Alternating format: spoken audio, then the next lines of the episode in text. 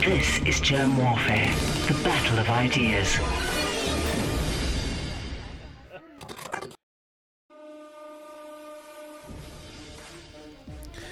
My name is Jerm. This is Jerm Warfare, the battle of ideas, and for a second time, the sequel. Dr. Andy Kaufman, thank you for joining me in the trenches. well, it's great to be back with you.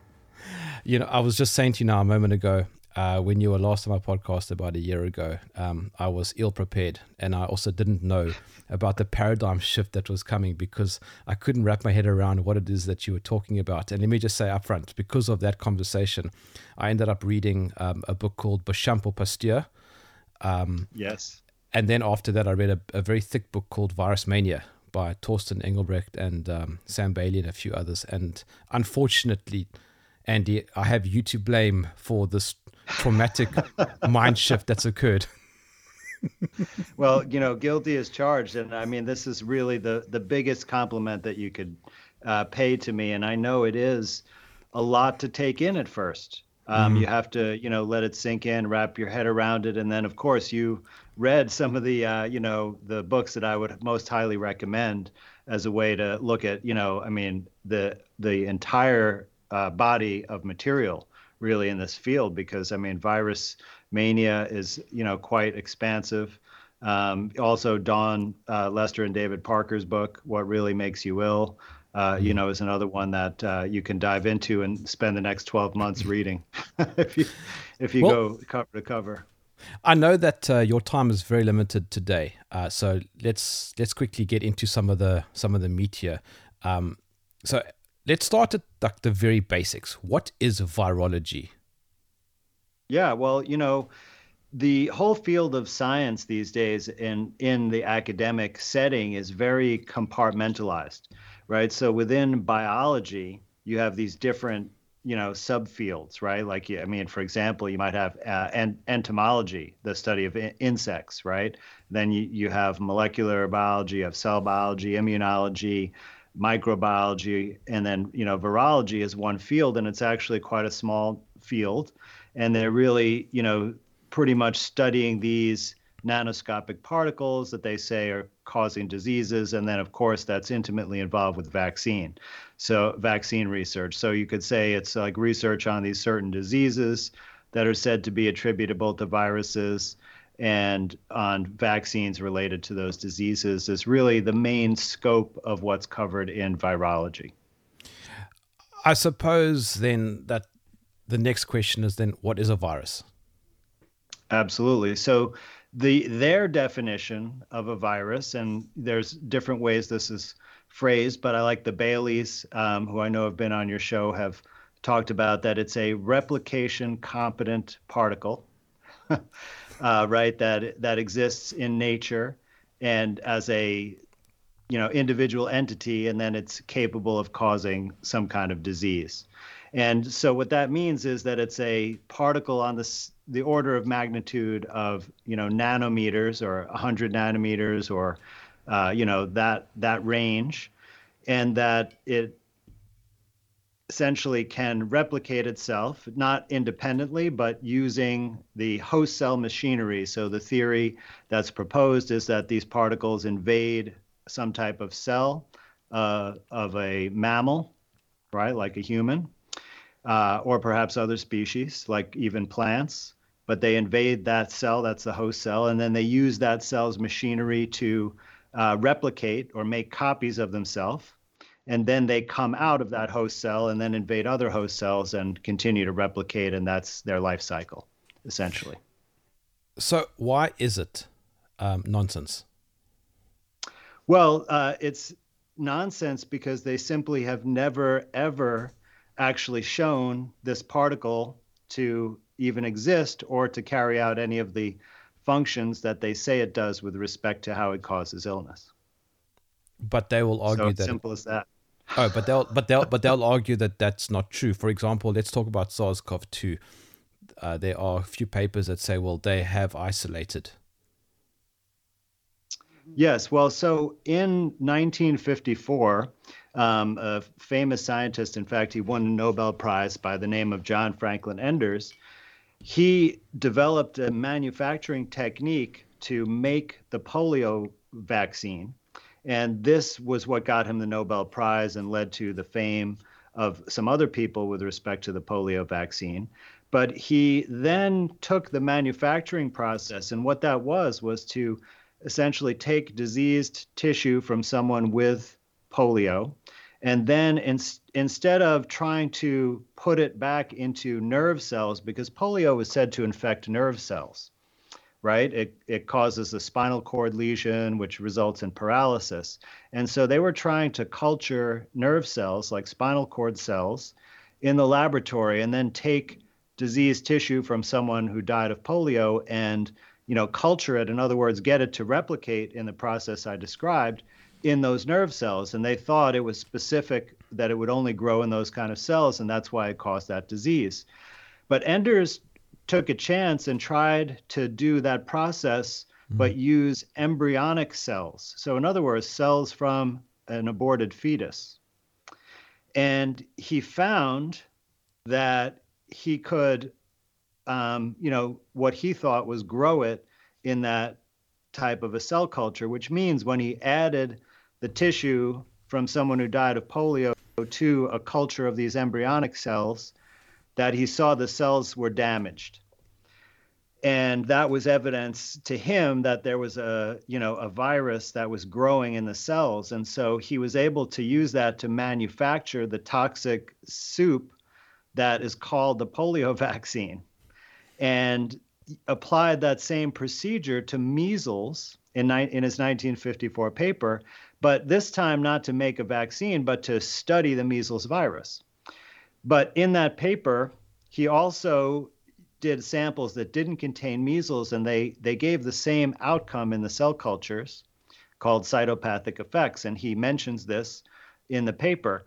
But he, and in that paper, by the way, he never says that this experiment proves that there's a virus in the sample. Um, he was just using it to understand, try to understand what happens in someone who has measles, right? Not to prove he, you know, they'd mm-hmm. already just accepted there was a measles virus at that time without direct proof.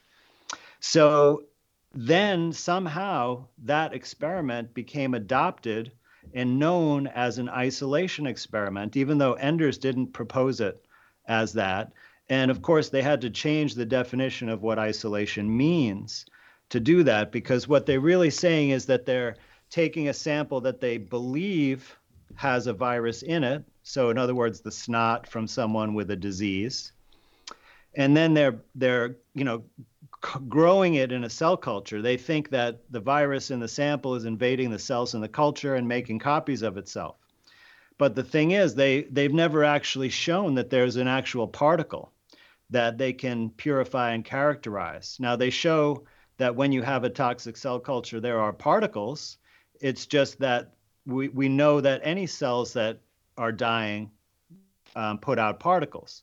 And we know that there's some of them at least are exosomes, which just are a natural product of disease. You know, just like think of them as like cellular snot. And you know, when you're sick, you make snot, and your cells make their own snot, and they're these little particles. And there's no way they've never shown that any of those particles is actually a virus or is capable of causing a disease. Uh, but they show pictures and point to them and, and say, we think that is what that is and they the evidence of the damage in the cell culture is evidence that there's a virus but the problem is they never looked for any other mm. cause of the damage in the cell culture and then they know from experiments when they don't put any possible source of a virus in the cell culture they still get the same results so the whole thing is misinterpreted and but it's still put forth as the prima facie evidence of the existence of a virus. And this is perpetuated because of many factors. One is these articles continue to get published and get grant funded. So if you're a virologist, why would you change things if you can make a living doing it this mm. way? And then for the other people in medicine, um, like doctors, for example, we're never taught how they discover viruses or prove that they cause disease. We're only taught that this disease is caused by this virus. And so, why would we question it? We're told this as if it's the fact. And so, the doctors who are have not looked into this and are, are unaware, they basically just don't know that there's no real evidence of viruses. They just believe it because that's what they've been told and that's the way the system works. And we have all this money's being made based upon this, and mm. all these therapeutics and diagnostics are being used day in and day out. It's, it's like an endless cycle of poor input leading to uh, poor output. Absolutely. That's exactly what it is. Just like what you have with any computer model. Like computer models you see, they've been misused so many times, including during this pandemic, right? When they predicted crazy numbers of deaths that, of course, never came to be true. And it's because when you make a computer model, there are many unknowns, and you have to select some known value for the unknown. Mm. Otherwise, the computer can't calculate the outcome of the model. And if you put crappy numbers in there, you're going to get crappy output that's not going to mean anything about the real world, right? And so that's a key, key um, truism of science and engineering that that you have to know, and it's exactly what's gone on in these experiments um, in virology. Is, is this what happened uh, with the first case, so to speak, of of um, SARS? I mean, how did it how did it start? Well, you know, it's uh, it's really quite interesting because they they had a few people who were ill in China who had some kind of atypical pneumonia. Now, this is, even though it's called atypical pneumonia, it's not really atypical. In other words, there's lots of cases of atypical pneumonia every year. And normally, you don't worry about there being some new cause because you know that this is a common thing you're going to see every year, especially during flu season. And so you just try to take care of the individual people based upon their needs and provide supportive care, right? Um, because it doesn't fit the typical bacterial pneumonia where you would give a certain antibiotic or anything. It's it's atypical. And so this is, you know, routine business. But in, in China, in this situation, they did something very different. One is they they developed suspicion that it was a, a new disease and then they immediately jumped to the conclusion that it had to be a virus. They didn't spend any time uh, really looking for any uh, of the causes that you might suspect when they originally had this connection to the fish market. So they did do a couple of routine, like, you know, sputum culture for normal bacteria that you would find in pneumonia and stuff like that. And that was negative. But they didn't test for any you know, kind of uh, poison like mercury inhalation or something that might be, you know, if the fi- someone was hammering on the fish or something like that, it could spray up. I mean, you know, just things like that. Um, they just jumped to the, you know, suspicion that this must be a virus. And then there was this communication between um, Drosten in Germany and the scientists in China who were investigating this.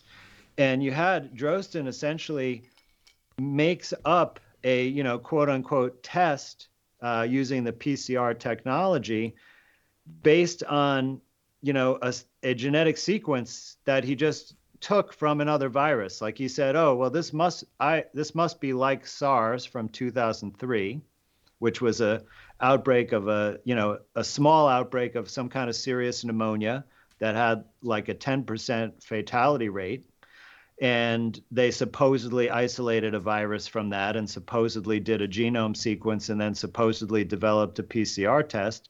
And so he basically just took those sequences and made a test for a theoretical virus that might be causing people in China to get sick without any evidence to back that up, just a, a guess. But then then they used that test, which was just a guess, and they gave it to the people who had pneumonia and some of them were positive. And so they said oh well this proves that there's a virus. And then they did this isolation experiment on a couple of them and showed that they had a toxic cell culture. And so they said ha here is the virus that we've been looking for which is proved by the the test that was made by a guess. And then we used the guess to get the results here of a toxic cell culture, right? So essentially, we have what you might call in philosophy a tautology. And it has a guaranteed outcome of saying we discovered a new virus that caused the disease because there's no way we could fail. These experiments are guaranteed to be positive, you know, a priori almost. So, so that was then put out as the initial evidence. And and here's what's really fascinating because the first paper that you know said that they isolated uh, this alleged virus said that there th- that it was it might be associated with this disease. So in other words, they didn't prove a causal relationship. Okay? And they said there may be one. But the next paper that came out, it said this virus is shown to be the cause of, of COVID. And then it referenced the other paper, but the other paper didn't say that. So it's like the it's like the telephone game where like I whisper in your ear and I say, you know, hey, we found what we think is a virus and in some of these people with this pneumonia. And then you go to the next person and say, hey, they found a virus that causes pneumonia. Right. And then, like, by the time it gets to the 10th person, it's like viruses cause all pneumonia and cancer. right.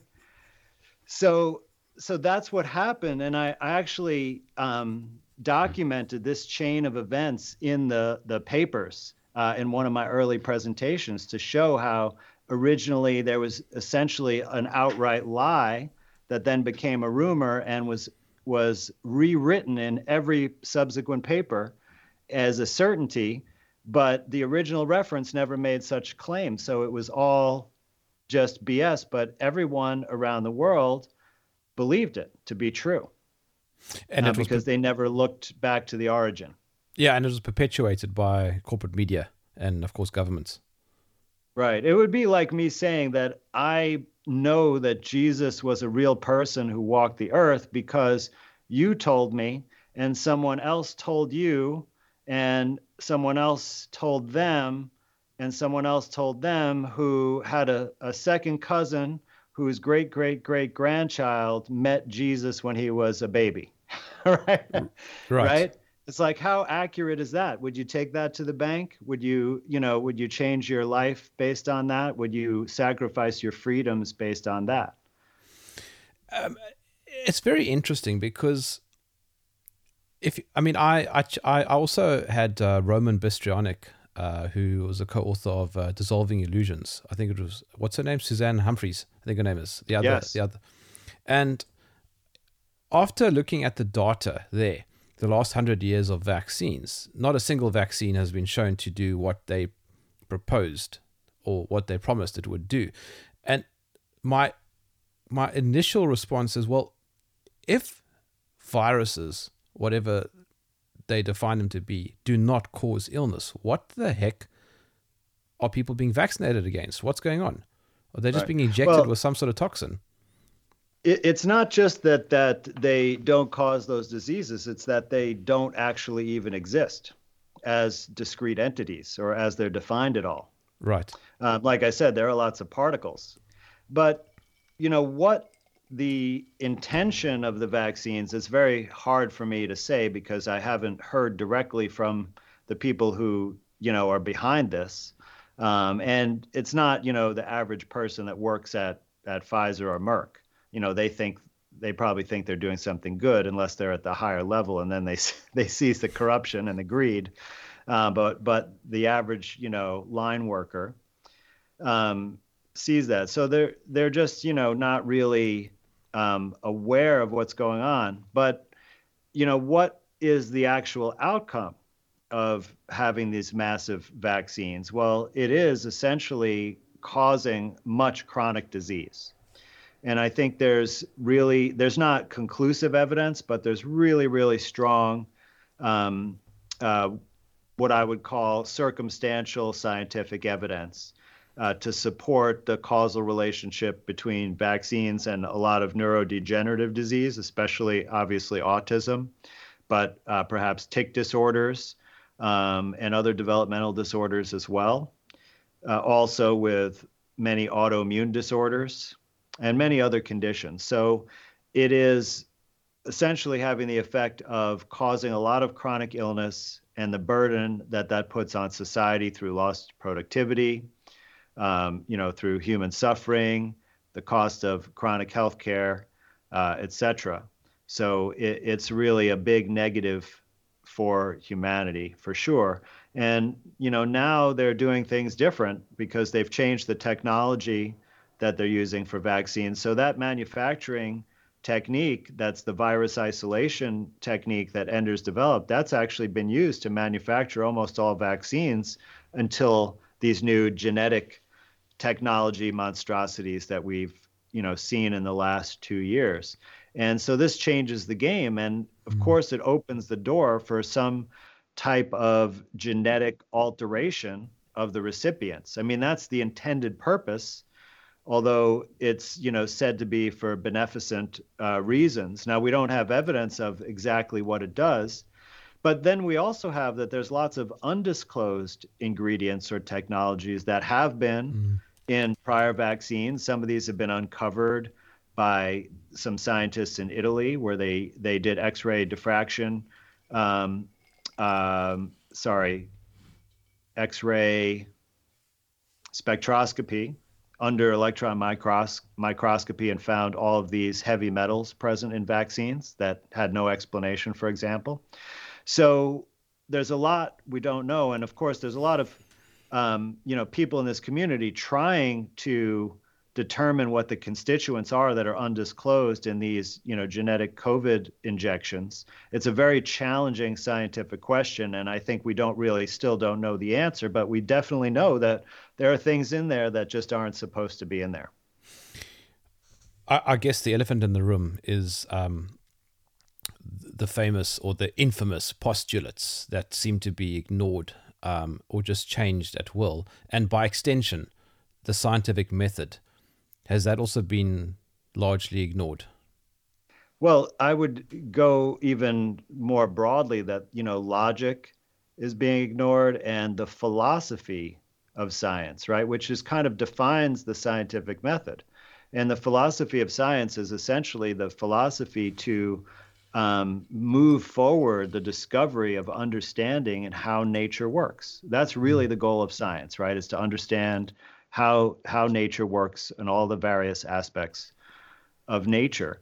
But in order to make sure that we are understanding things in a truthful way, that we have real depth of understanding, right? The job of all scientists is always to challenge the status quo. So someone comes up with a, a hypothesis and then they develop it into a theory. And then everyone else is supposed to challenge it and try to disprove it. And if they're unable to disprove it, that's when we get into a situation where we find the truth about nature. And now we're in the opposite situation where we have this um, gold rush in the publishing industry because of, you know, really because of the internet, that the number of scientific publications expanded exponentially and they needed papers to publish in order to generate their ad revenue or their subscription revenue to the libraries. And there simply wasn't enough quality control. And then we ended up in a situation that, you know, the famous epidemiologist and statistician, uh, Professor Ioannidis from Stanford University, you know, published that more than half of all published research is false. So why is it, you know, why is it so shocking that these virology papers are false? Right? If if the probability of a paper being false is more than 50%. So this we we have a, a crisis in science here with, you know, no integrity in the published findings. And, you know, think about it. If you if you're an engineer and you're charged with using the laws of science or the, the discoveries of science to build a device or a technology, you're intrinsically accountable to that because if you build a device, right, let, like let's say it's a microphone, so you build a microphone using the laws of acoustics and physics and electricity and magnetism, and then you plug it in to the amplifier and you try to record it. If it doesn't work, you failed.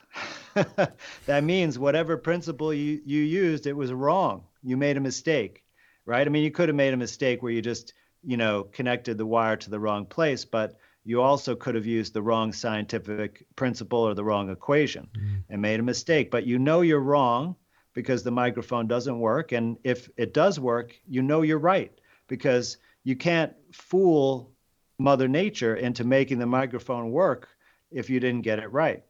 But with science, where we're just trying to discover things and not build a device or develop a technology, what where is the accountability to our finding, to our interpretation of the data? It's so it's not intrinsically present. And in many areas of research, they're so compartmentalized that no one else is interested in that or doing the same research. So there's not even someone available to try and repeat the experiment and validate the results. But that everything has to be repeated and in order to be validated if to know that it really you know that that first of all that they really got those results that they didn't just fake it or that they didn't for, you know forget to um, plug in the refrigerator and you know everything got spoiled. And then that gave them anomalous data and they interpreted it as being meaningful right? So the only way you know that is if other people repeat the same experiment and then get the same results. And then there has to be like some agreement about how to interpret that. And usually that's by doing confirmatory experiments um, you know to say okay this is why that happened and now it makes sense and that just isn't being done you know, for almost anything. And so there's no accountability and it's easy to publish. And so we have basically all of this false information out there that's being put out there as real science. And, you know, they, and the media moguls say trust the science and the politicians say trust the science, but the, the science is not trustworthy. And what they really mean anyway is trust what we tell you. Yeah. but but the science itself that's out there right now is far far from trustworthy in total. But how do you deal with the very large number of, of anecdotal responses that go something like this? Yes, but my whole family got sick at the same time. Uh, there's your evidence. Or my church, you know, everybody got sick at the same time um, with similar symptoms. How, do, how does sure. what's going on then? Well, I think, you know, you have to sort of break away a little bit from the spell that ever since you were a baby, you're told that, you know, this is how disease spreads. And then realize that that's actually not the only way to interpret that. Like you have to actually think. So if a bunch of people get sick together, there could be many explanations for that. Um, and you and you have to think, okay, well, what are the possible explanations? And is there any other evidence to back any of those things up? Right? Because like as tom cowan pointed out if you think that just a group of people getting sick at the same time mean that it was caused by a germ or a virus then you'd have to think that um, that you know nagasaki in japan when everyone was sick that was from a virus and not from an atomic bomb being dropped right because they all got sick at the same time or that everyone who got sick after eating at one restaurant that they all got, you know, vomiting and diarrhea, that that wasn't caused by a virus either. That was caused by food poisoning, right? So there's other ways to explain things, and a common exposure to something is one way that actually explains a lot of these phenomena. Um, but there are, are yet other explanations because we we know that other bodily functions actually are contagious and disease is actually not contagious. So, for example, we, we know from experience and from scientific studies that laughter, um, yawning, and even vomiting are contagious, that one person can do it and then it spreads to another person and another person and more and more people. And you can do experiments where you can see that happen in real time. You can videotape it, document it. Now, you don't know exactly what the agent is that is passing. Like it, it could be um, you know, some kind of electromagnetic wave that comes off of your body, right? Like like you would see in an EKG, for example, right? That's an electric uh, field that you're seeing on the paper, or it could be a pheromone, right? Which is like the little chemicals that come out of your armpits, right? We don't know, but it could be any number of things. Um, and but with diseases, they've tried many times to do experiments where they get someone sick, they take their secretions, their snot, and they give it to someone else, even inject it in other people in some of these experiments. And they just can't make anyone sick that way.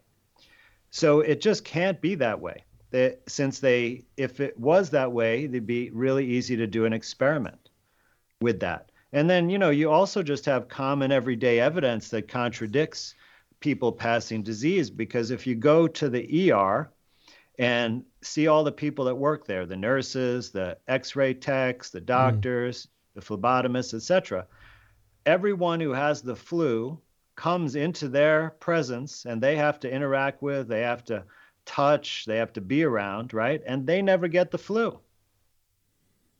And this was true even before the flu shot, okay?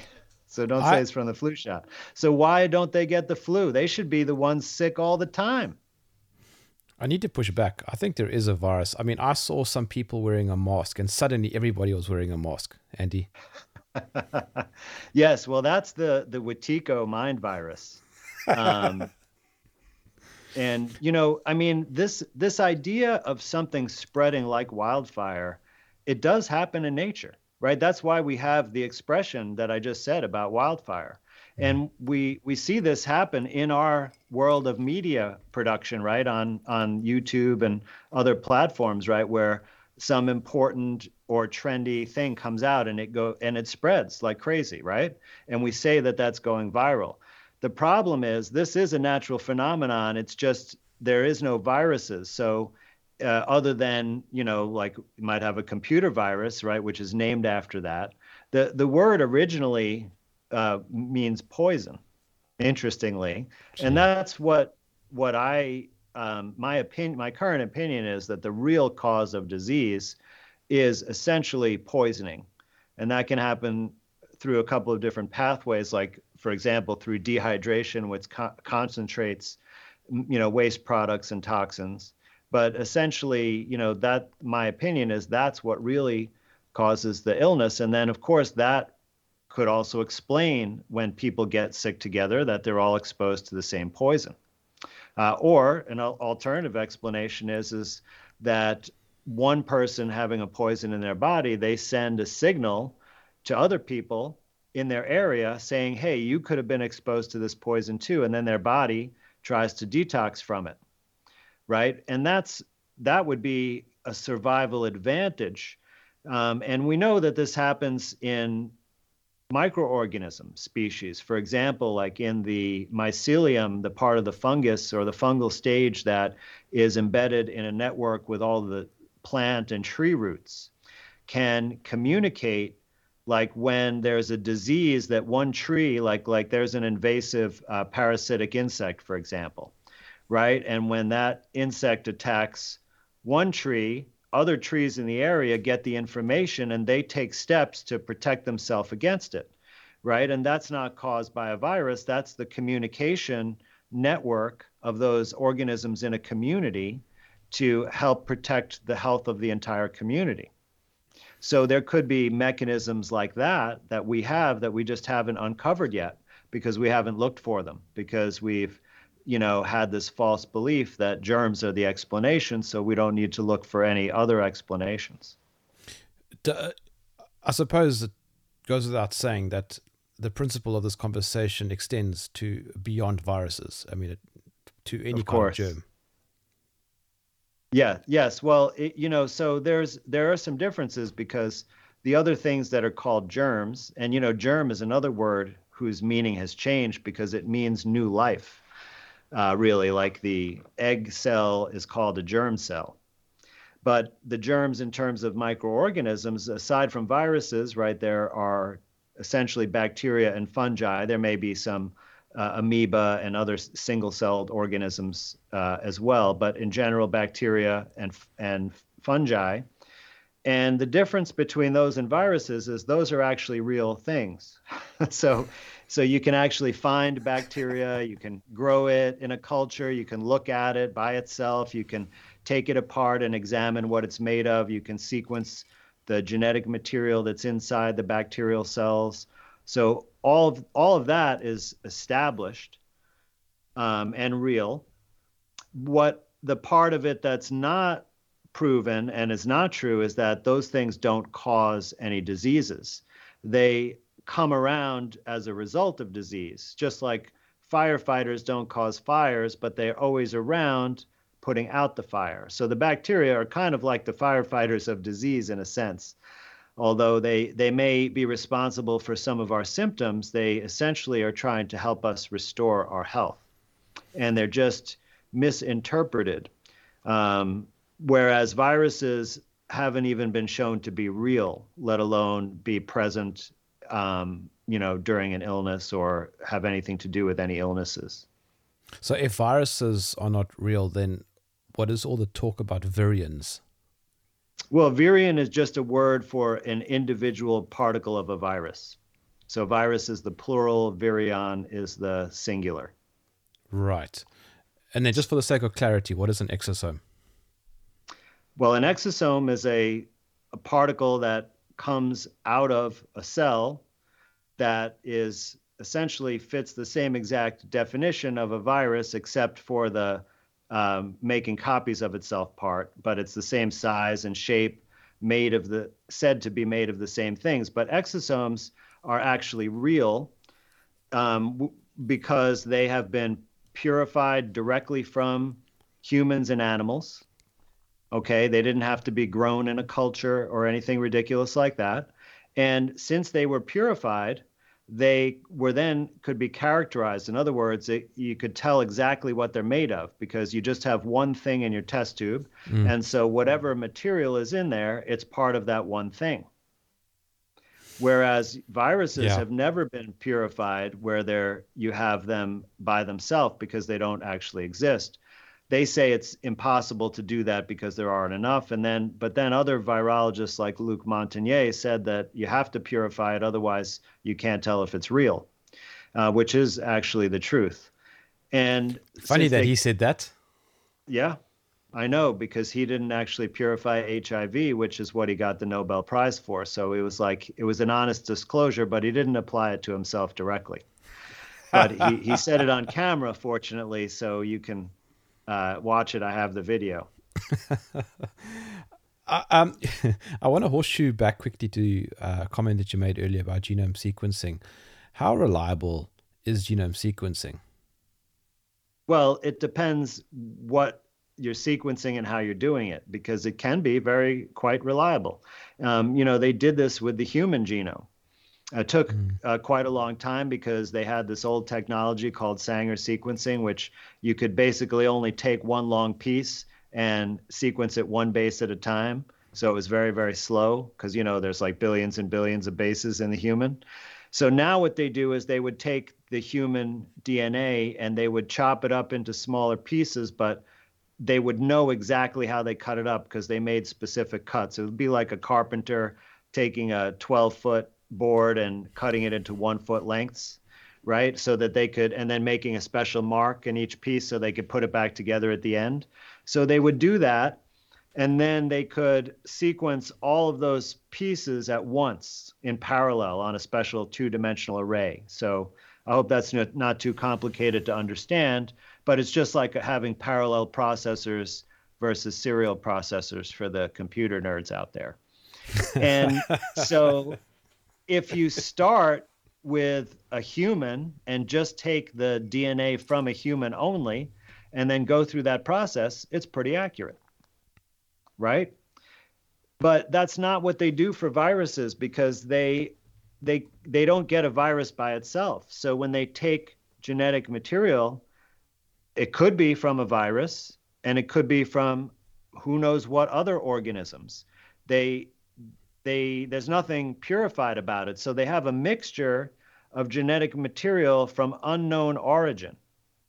Mm. And they essentially use computers and sometimes they actually have multiple computers with multiple software doing this simultaneously to see which one gives them the output that they want um, which is, you know, a sign that what they're doing is not scientific.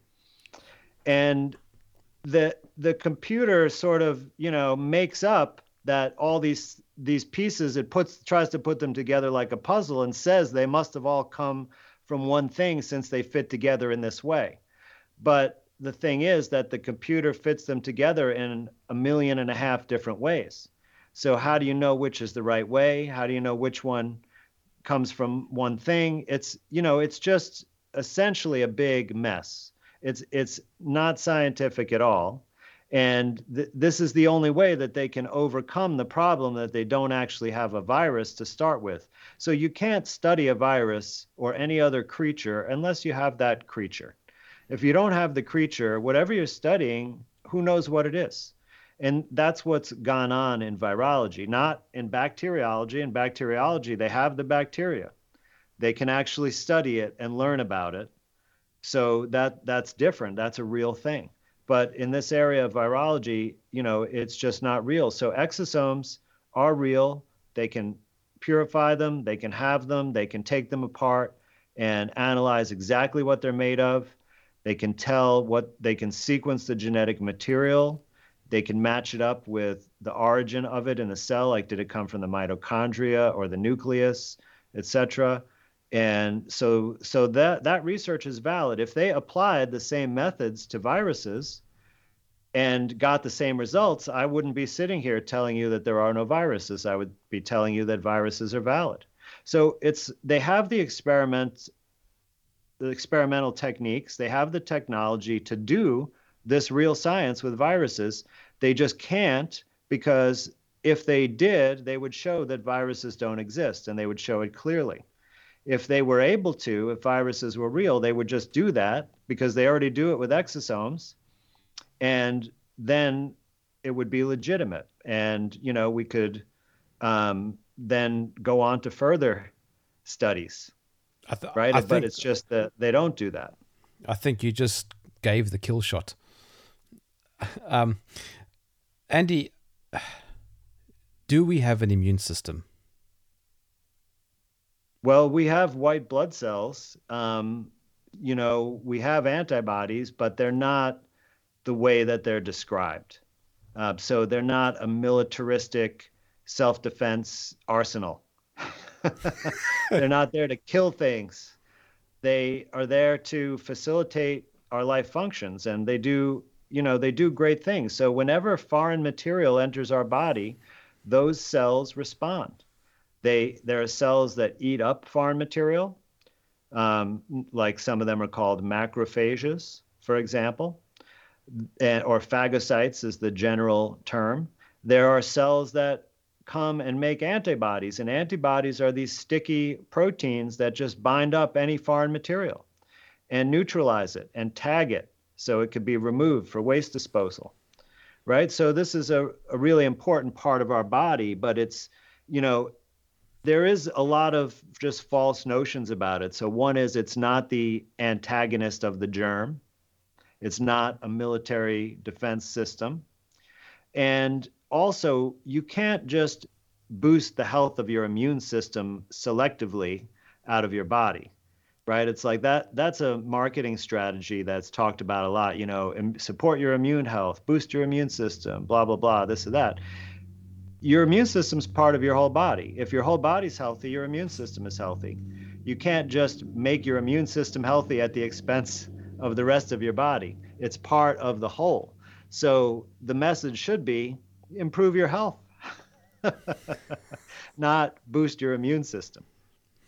Okay, I know you have to leave in a few minutes, and I know you were wanting me to uh, to to give you this comment or this question. Um, so I'm going to give you lots of time for this, but how do we make people realize all of this? That is what you were hoping I was going to ask you, right?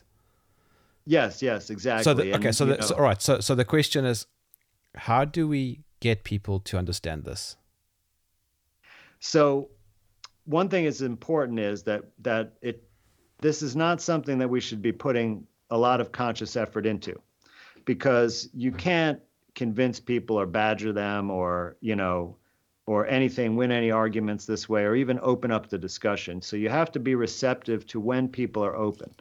But what I I remembered a story um, from earlier in my life, you know, and it was how um, my children's mother and I decided about our birth plan because we're, we're both doctors, so we're you know came up in the medical model.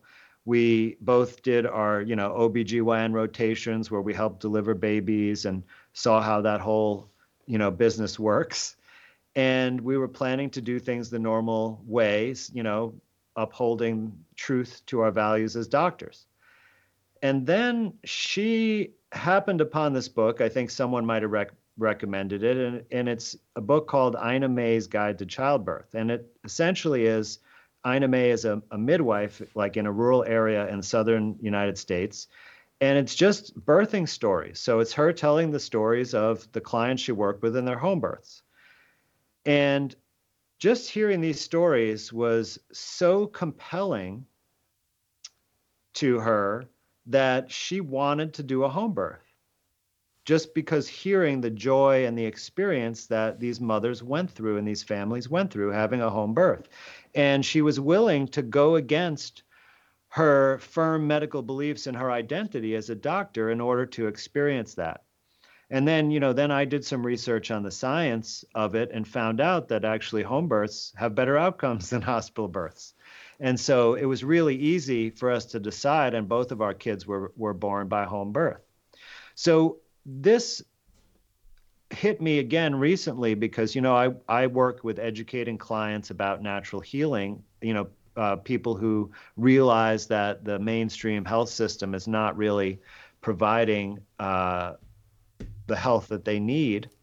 Mm. And one of the things that happens is that sometimes someone who is skeptical and really dug into mainstream health comes into my sphere wanting my opinion. And I realize it's because so they met someone in their life who did some natural healing protocol and got healthy. And they don't, they believe in everything in the mainstream.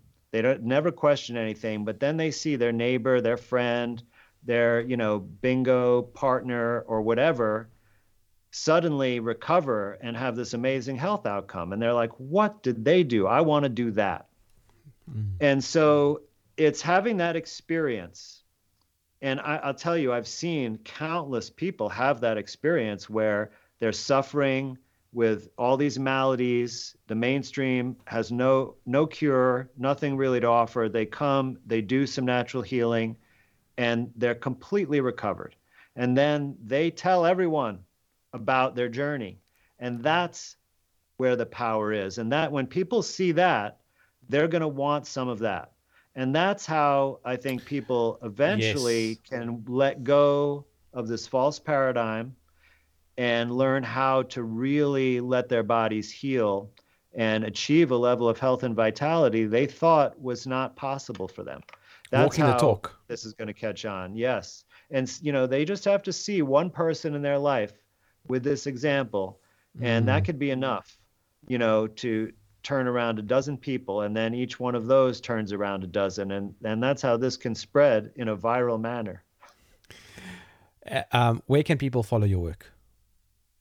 Well, uh, please do come to my uh, main website at andrewkaufmanmd.com.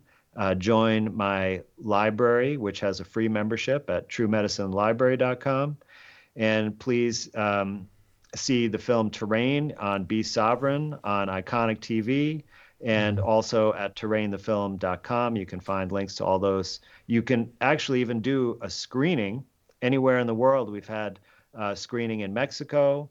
We have a couple more uh, planned, I believe, in Eastern Europe. So anyone can get a license, do a screening. I can even come on for a Q&A remotely or even in person if you're not to, maybe not to South Africa. But um, although if you want to pay my travel, I would.